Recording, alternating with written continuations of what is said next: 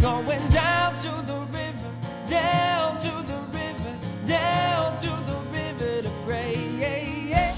Hi there, and welcome to the media ministry of River Bible Church. I'm Pastor Dustin Daniels, inviting you to visit our website to download today's sermon notes. You can sign up for our newsletter and also submit a prayer request. We would love to pray for you and answer any questions that you may have.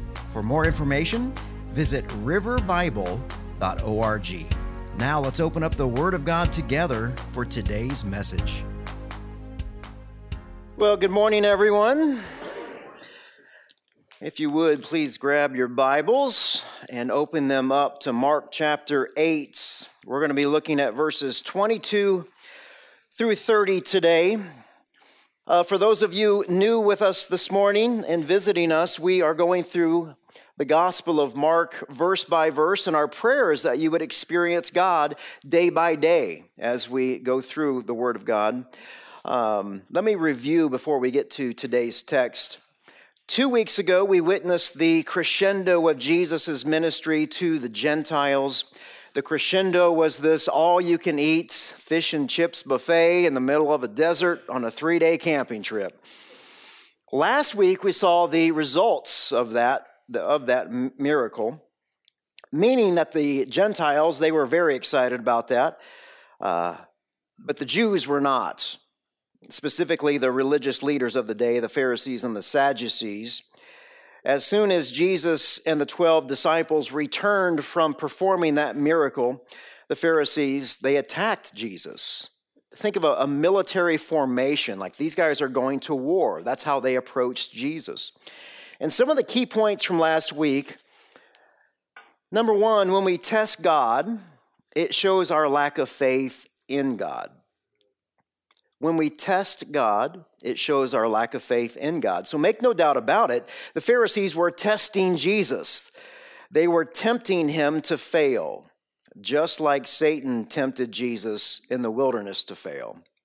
We also talked about how putting God to the test is dangerous and those that truly know God, we don't demand anything because He's already given us everything. God the Father has given us everything in and through Jesus Christ, His Son. We discussed how uh, faith, faith that depends on proof, it's not faith, that's doubt. We, we mentioned how our own personal beliefs are dangerous so we better make sure that our own personal beliefs, that our faith, line up with what is uh, talked about and discussed and taught in Scripture. We explained how Jesus can't do anything in your life until you believe. The Scripture repeatedly says to repent and believe that Jesus is God and that He alone is the one who will save you from your sins. We discussed how daily provisions are minor issues, but really, the major issue in our lives is always the condition of our heart. These miracles of healing, these miracles of provision, they're just so easy for Jesus to perform. But to turn a sinner into a saint, that cost God his very life. That's crazy to, to ponder that. For God so loved the world that he gave his one and only Son that whoever believes in him not going to perish. And then lastly, Jesus gave the 12 a spiritual test last week. The 12 thought that Jesus was talking about physical bread. Remember Peter? He was like, Leaven, who's got a sandwich? I want a fish sandwich.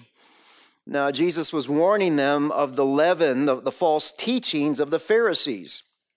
So, evidently, or eventually, the, the 12 got the correct answers from that test last week, but they, they ultimately failed the test. So, what happens when you fail a test? You got to do it over. You guys are looking at me like you've never failed a test before. Like I'm the only one that's ever failed a test up here. no, you got to take it over, right? So not only do the 12 need to take this test over, but this week it is final exam week.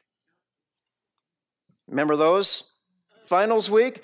That's where we are with the 12. Jesus has been, it's almost probably around two years now that Jesus has been with the disciples.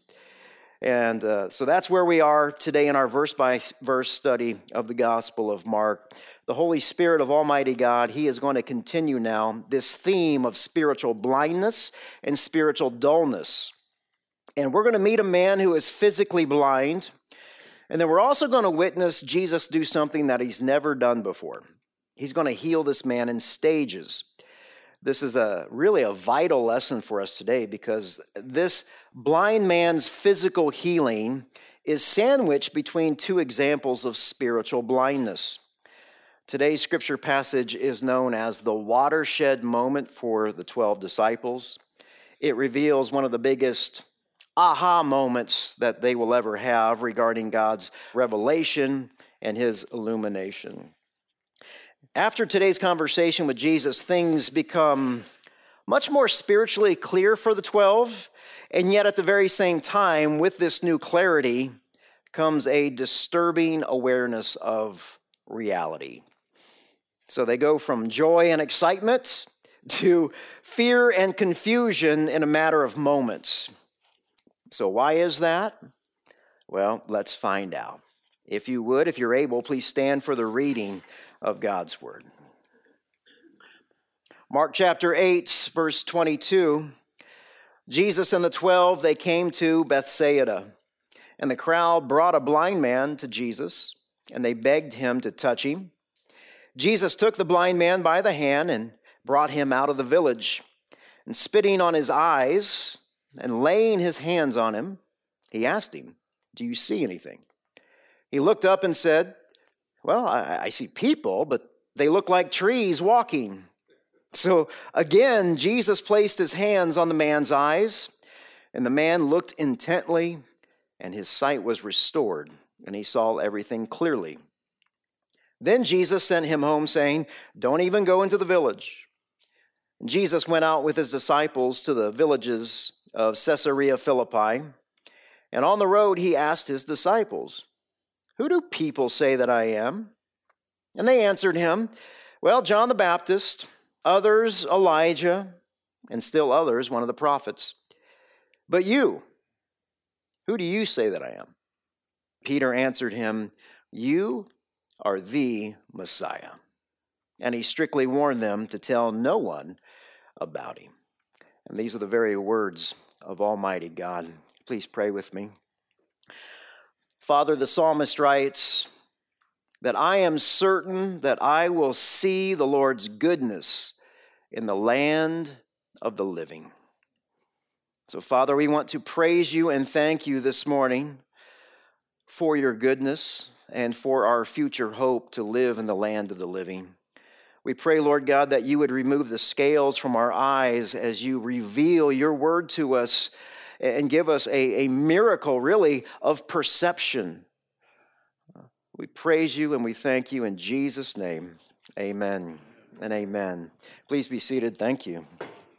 Take a deeper look here at verse 22.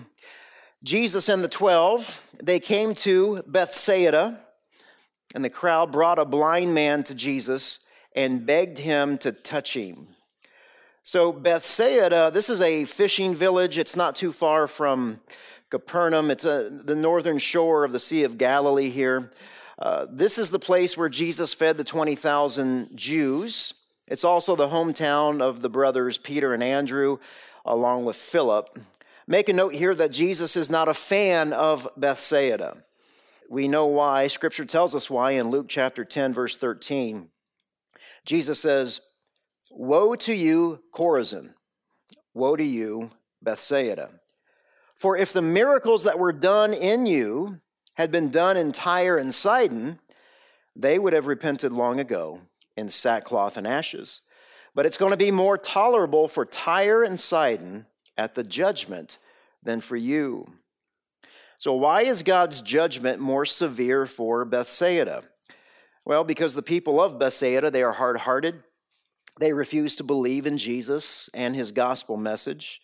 I mean, think about it. The, people of Bethsaida, they saw these miracles, but they did not repent. They did not believe. The miracles did not change their mind. The feeding of the 5,000, the healing of a blind man today, and then also Jesus walking on the water. That all happened in Bethsaida. So listen to what Jesus is saying here. He says, because of their unbelief, the final judgment on the Gentiles of Tyre and Sidon that's going to be less severe than the judgment that will fall on the Jews of Bethsaida. Wow. Verse 22 So the crowd, they brought a blind man to Jesus and they begged him to touch him. So notice here that the, there's some friends, they bring a blind man to Jesus, and not only did they bring him to Jesus, but now they're telling Jesus how to heal him. They're telling Jesus what to do. So, is it possible that they are putting more trust in Jesus' touch than in Jesus himself? Key point number one for us today Do I trust in Jesus or do I trust in what Jesus does for me? Do I trust in Jesus or am I trusting in what Jesus is doing for me? In other words, am I wanting the gift but not the giver? Now, have you noticed that this sense of touch, this laying on of hands, is a theme throughout the Gospel of Mark? Have you guys seen that? Remember the woman with the hemorrhage? She said, You know, if I can just touch his clothes, I'm, I'm going to be healed. So people want to touch Jesus, but more importantly, Jesus also wants to touch them. And this is new. This is new. We don't really see this in the Old Testament.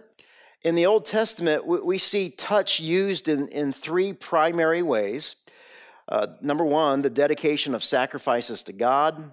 Number two, the commissioning of Levites to the office of priesthood.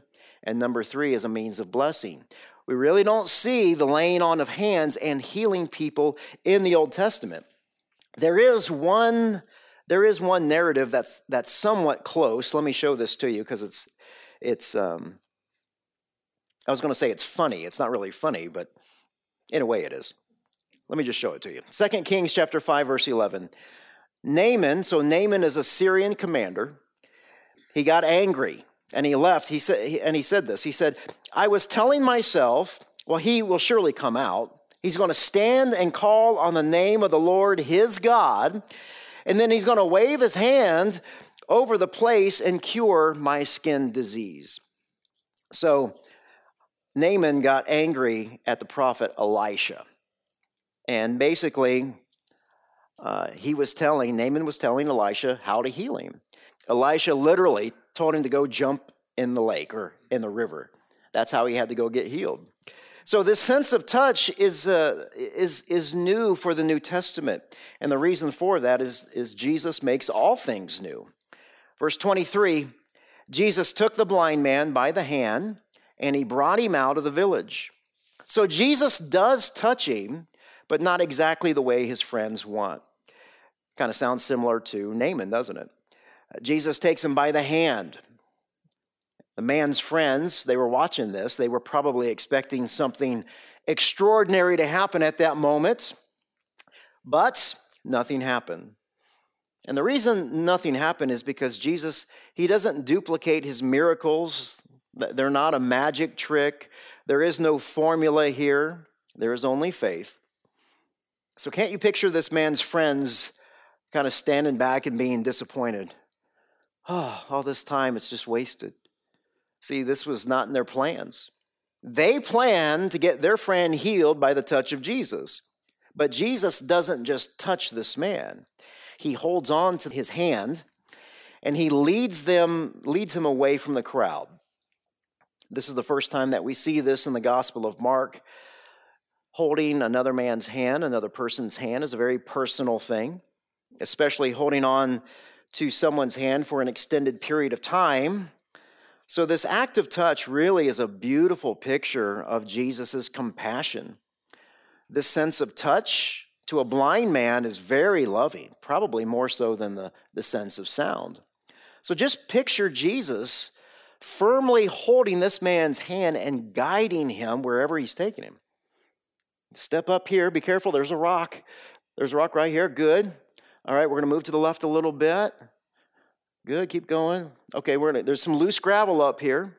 And Jesus is leading and guiding and he's directing him the whole time. So, key point number two Jesus led this man with his touch and his words so that he would not stumble. Jesus led this man with his touch and with his words so that he's not going to stumble. The same thing happens to us through the Word of God. The psalmist writes that the Word of God is a, a light, it's a lamp to our feet. So the question becomes now, wait a second, why did Jesus lead this blind man out of the village? Because most of the miracles in the Gospel of Mark, they were done in public. Was it to avoid all the excitement of the crowd? Possibly. There seems to be another reason, though, and that is we don't really have any idea about this man's faith. So Jesus wanted to be in a very quiet place where he could have this man's full attention. Jesus cares much more about this man's spiritual life than his physical sight. So this man is not only physically blind, but he's also spiritually dull. And that's the bigger problem.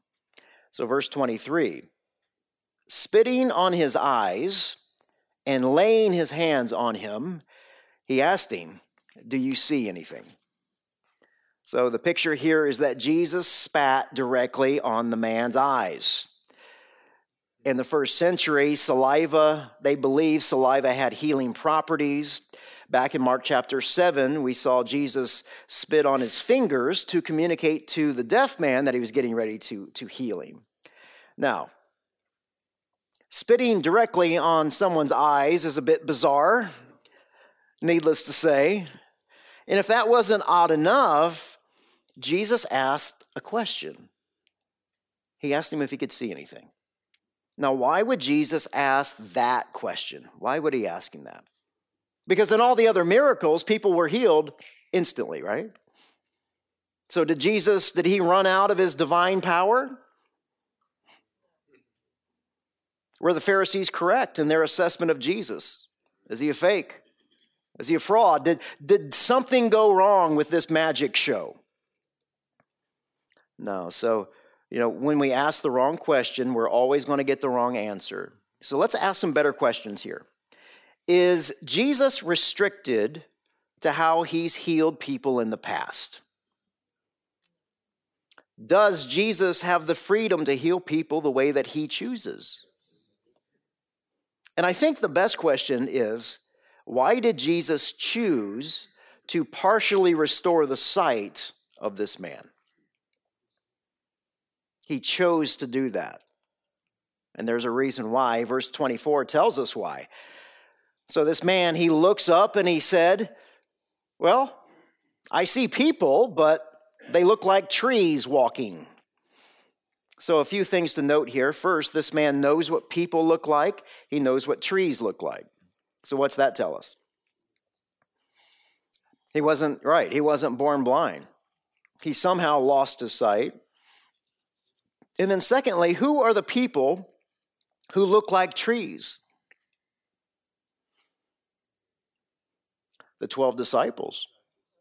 They're watching this whole thing, they're watching this miracle happen. So, back to our question why did Jesus choose to partially restore the sight of this man? Well, we just came from last week.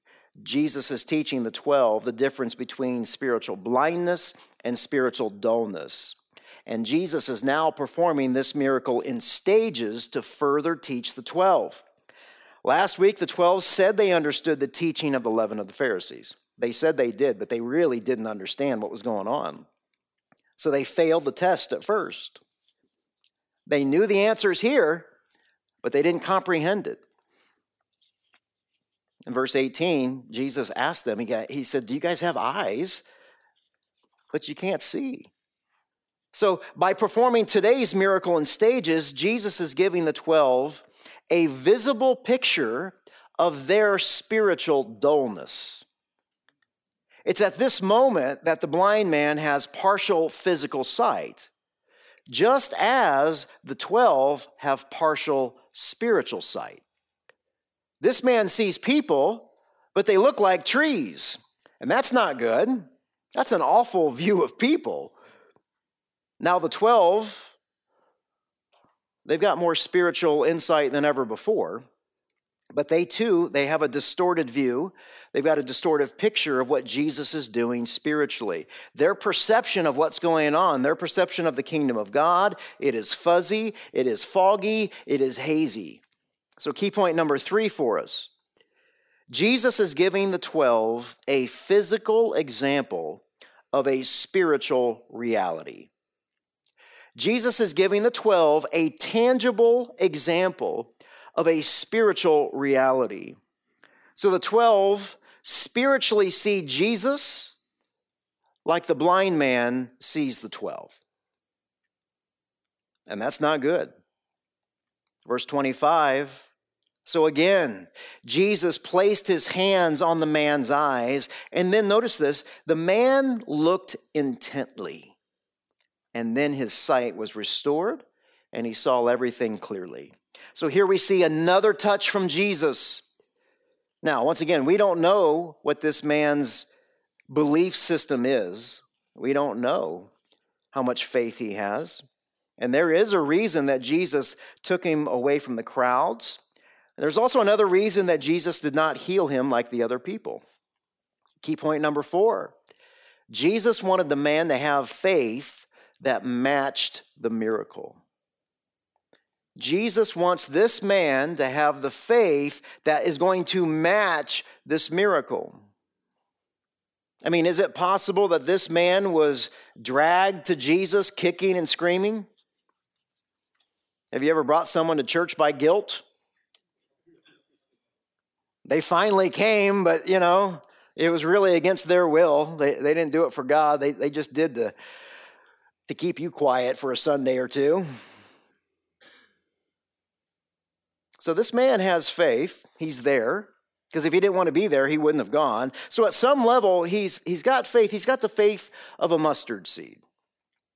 All right, so key point number five this man had to cooperate with Jesus to be healed. This man, in other words, he had to believe in Jesus to be healed. Scripture teaches us that it is the Father who draws people to his Son, and Scripture also teaches that people must respond in belief to that drawing. So, verse 25 so again, Jesus placed his hands on the man's eyes. The man looked intently, so he does something, and his sight was restored, and he saw everything clearly. We see Jesus touch this man again. We see the response of the man, and then he looks intently. So, two things on this. From a spiritual perspective, we can say that he believed. He looked intently, he believes. And then, number two, Jesus also healed this man with 2020 vision. So, when he looks up, the, the picture here in this verse is that this man can now see everything, even from a great distance. His vision is no longer blurry, he has 2020 vision. Uh, he has impeccable vision. His physical healing was complete, just like the rest of, of Jesus' miracles. And yet, more importantly, so was his soul. He is now right with God. He believed. So, this man who was once blind, both physically and spiritually, he can now see. Key point number six for us God also uses this process of illumination in your own life. God also uses this repeated touch in your own life. As you read the Word of God by the Spirit of God, He's going to reveal and illumine things that you've never seen. Even for those of you who have walked with the Lord 40 and 50 years, you open up the Word of God and you go, Man, I've read this thing how many times? And it's new. It's interesting that this man's healing comes in two stages. So we see it from failed sight to partial sight and then from partial sight to perfect sight. So, this also illustrates the 12 disciples. It, it illustrates the spiritual sight of the disciples. They go from not understanding to misunderstanding and then from misunderstanding to perfect or complete understanding. Now, we're not there yet. We're going to get there. Verse 26 Jesus sent him home, saying, Don't even go to the village. So Jesus is, he's just telling this guy, Look, go straight home. Um, don't go into town because as he walks home, people are going to notice no one's helping him home. That's going to draw enough attention uh, to him. And Jesus doesn't need any more attention, he doesn't want any larger crowds. Verse 27 Jesus went out with his disciples to the villages of Caesarea Philippi. And on the road, he asked his disciples, Who do people say that I am? So, this is a, a transition verse. So, let me give you the big picture here. The rest of this narrative, to verse 33, really, is called the watershed moment for the disciples. Verses 27 through 30, they're going to sum up the first half of Mark's gospel, the first eight chapters, because they focus in on Jesus' identity. And then verses 31 through 33, we'll get to that next week. That's going to set us up for the scene of the death and the resurrection of Jesus. So, verse 27 says that Jesus and the 12 leave Bethsaida, which is a Jewish city, and then they go to Caesarea Philippi, which is 25 miles north. So, Caesarea Philippi is a Roman city, it's a Gentile city. It sits at the foot of Mount Hermon. It's a beautiful place. Caesarea Philippi was originally named Panias after the Greek god Pan. Pan is a half goat, half man. Pan was known for his famous flute playing. So, who knew that flute playing was a critical element to worshiping a false god? You ever heard of the pan flute? This is where it gets, it gets its name. So, obviously, this place is uh, Caesarea Philippi is dominated by paganism. Herod Philip, he inherits this territory from his father, Herod the Great. So, what Philip did is he, he remodeled this place, he enlarged the city, and he renamed the city after Caesar Augustus and himself. So Caesarea, it's another name for Caesar, and then Philippi after Philip. So the name of the city is literally Caesarea, the one of Philip. So that's where they are. They're in the villages around Caesarea Philippi. And on the way there, Jesus says in verse 27, Who do people say that I am? So this is another test question. Last Sunday, we saw the 12 gave the correct answers, but they still failed the test here. And they failed the test because they were spiritually dull. They're spiritually slow, especially after the miraculous feeding of the Gentiles. So, what about today? Jesus gave them just a, another lesson on blindness. Did they understand this lesson? So, it's time for the final exam basically consists of two questions. Are you nervous? 50 points apiece. You better get this right. Pressure's on. Jesus says, Who do people say that I am? So he's asking about human opinion. Jesus, he's not talking about religious leaders who want to kill him, he's talking about the crowds. Verse 28 so the, the, the 12 answer Jesus.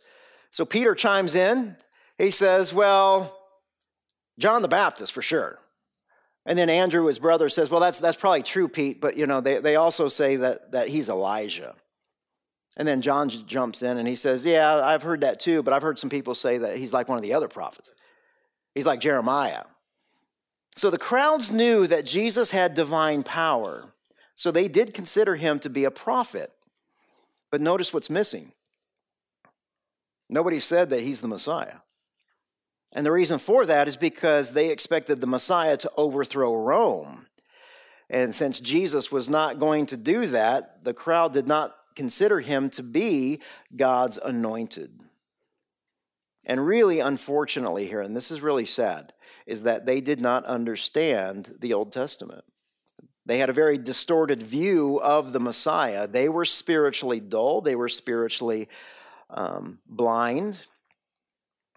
And really, the crowds, they were looking for a divine, docile, heavenly Superman who would fulfill their every desire and dream and wish.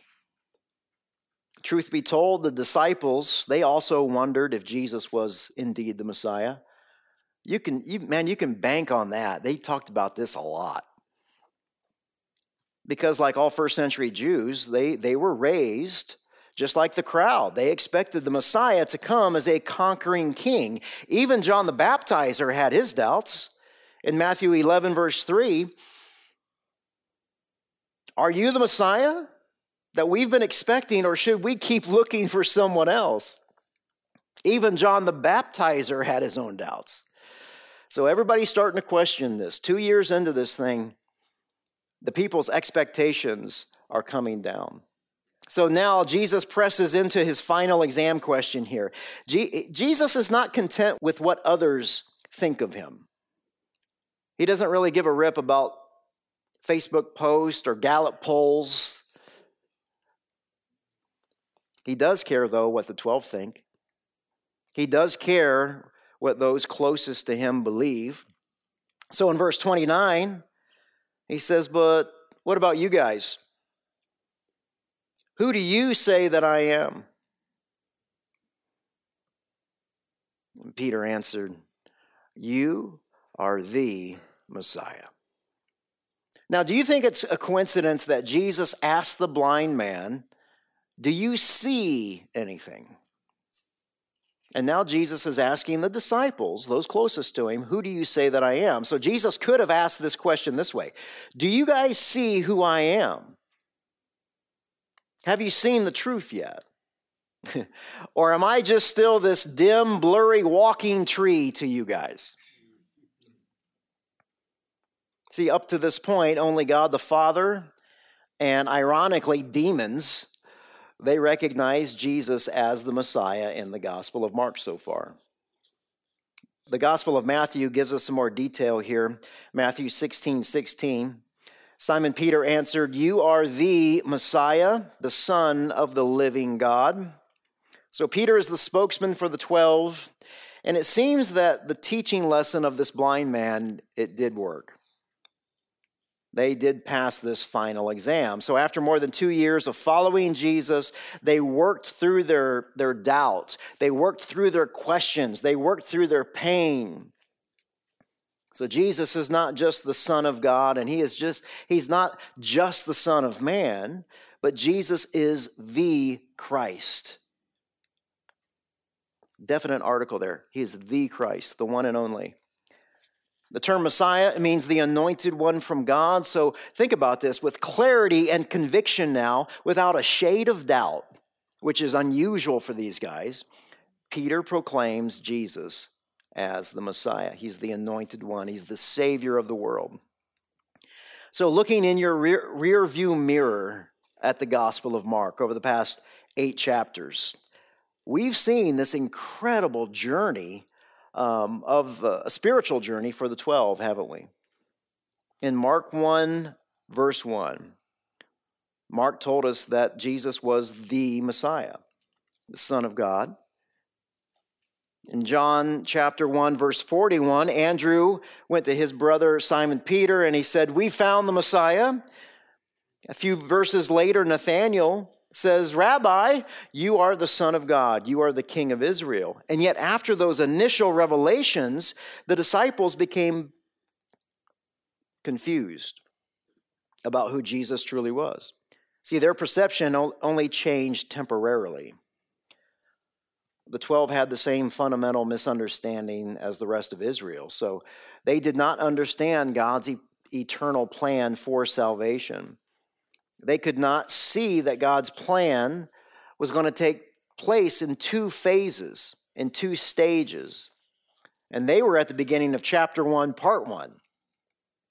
They, they missed the, the part in the Old Testament where Isaiah told them that the Messiah is to be first a suffering servant. Isaiah chapter 52 and 53. So at this point, we've got good news and we've got bad news. The good news is that Peter and the rest of the 12, they see Jesus as the Messiah. That's the really good news. The not so good news is that their vision of Jesus as the Messiah is like a walking tree. It's not perfect, it's not complete yet. So the 12 require a second touch by Jesus before they can, they can start seeing things with 2020 vision. For them to see the Messiah perfectly, it, it means that Jesus, he's got to tell them the plan. So they're sold on the person of Jesus Christ, but what we're going to find out next week is they're not sold on the plan.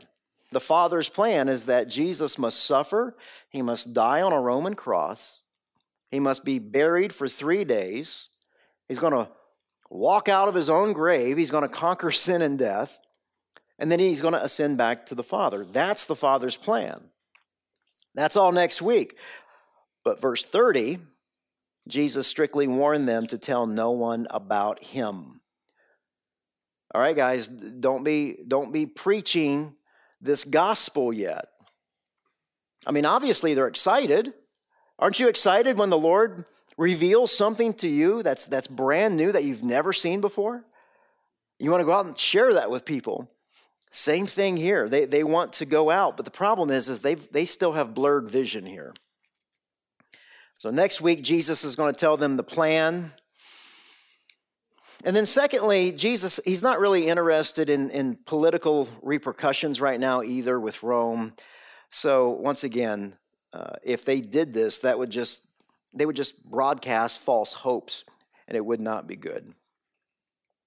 So, the big question before all of us today really is the same question that Jesus asked the 12 Who do you say that I am? Is Jesus God? Is he the image of the invisible God? Do you believe that Jesus is before all things? And by him that all things hold together? Do you believe that he stepped down off his throne in heaven? I mean, think about this. The Lord God Almighty stepped down off his throne in heaven to become his own creation for the sole purpose of dying and suffering so that we could have a relationship with him. You can't, you can't make that up. I mean, when you die and you stand before a holy God, are you trusting in the person and in the work of Jesus Christ? Or are you going to trust in yourself and your good deeds and your personal integrity? I mean, really, this is the final exam question for us all, isn't it? It really is. Because the answer to this question is either heaven or a very real place called hell. And dear friends, uh, you know, e- eternity is just, it's way too long for you to be wrong on this. For those of you who have been walking with the Lord, are you continuing to experience a decreasing love for the world? In, in fact, are you experiencing a hatred for your old sin? And then are you starting to experience an increasing love for God, for Jesus, for the things that are holy, for, for the church? See, that's repentance, right? And I, I used to do all these things over here. I really like to do these things. And now I have no desire to do them anymore because I've met the one true living God. And you can't meet Jesus without being radically changed forever. And now I don't want anything to do with those things, and, and I, I walk with him this way. I've turned 180 degrees. So, in other words, how's your spiritual vision? So, if you're a believer, you understand God's plan of salvation. It is through the cross. But do you also understand God's plan of sanctification? Sanctification, God sanctifying you. Do you understand that you have a role, you have a responsibility? You have a purpose within the body of Christ to make disciples. And then, lastly, do you guys get the fact that most TV preachers and YouTube preachers are not preaching the gospel. Y'all get that? I, have seen some stuff here lately. I, I told Amy the other day, I said, I woke up and I said, I've seen some stuff that makes me embarrassed to be a pastor. Because the world sees this stuff and they go, I don't want any part of the church. I don't want any part of that. It, it, breaks my heart.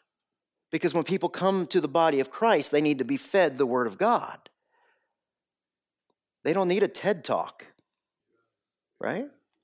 So, what I, I say that, I just I want you to be very careful to who you're listening to and watching. Um, because what they're what they're peddling is your happiness. If you're not happy, something's wrong.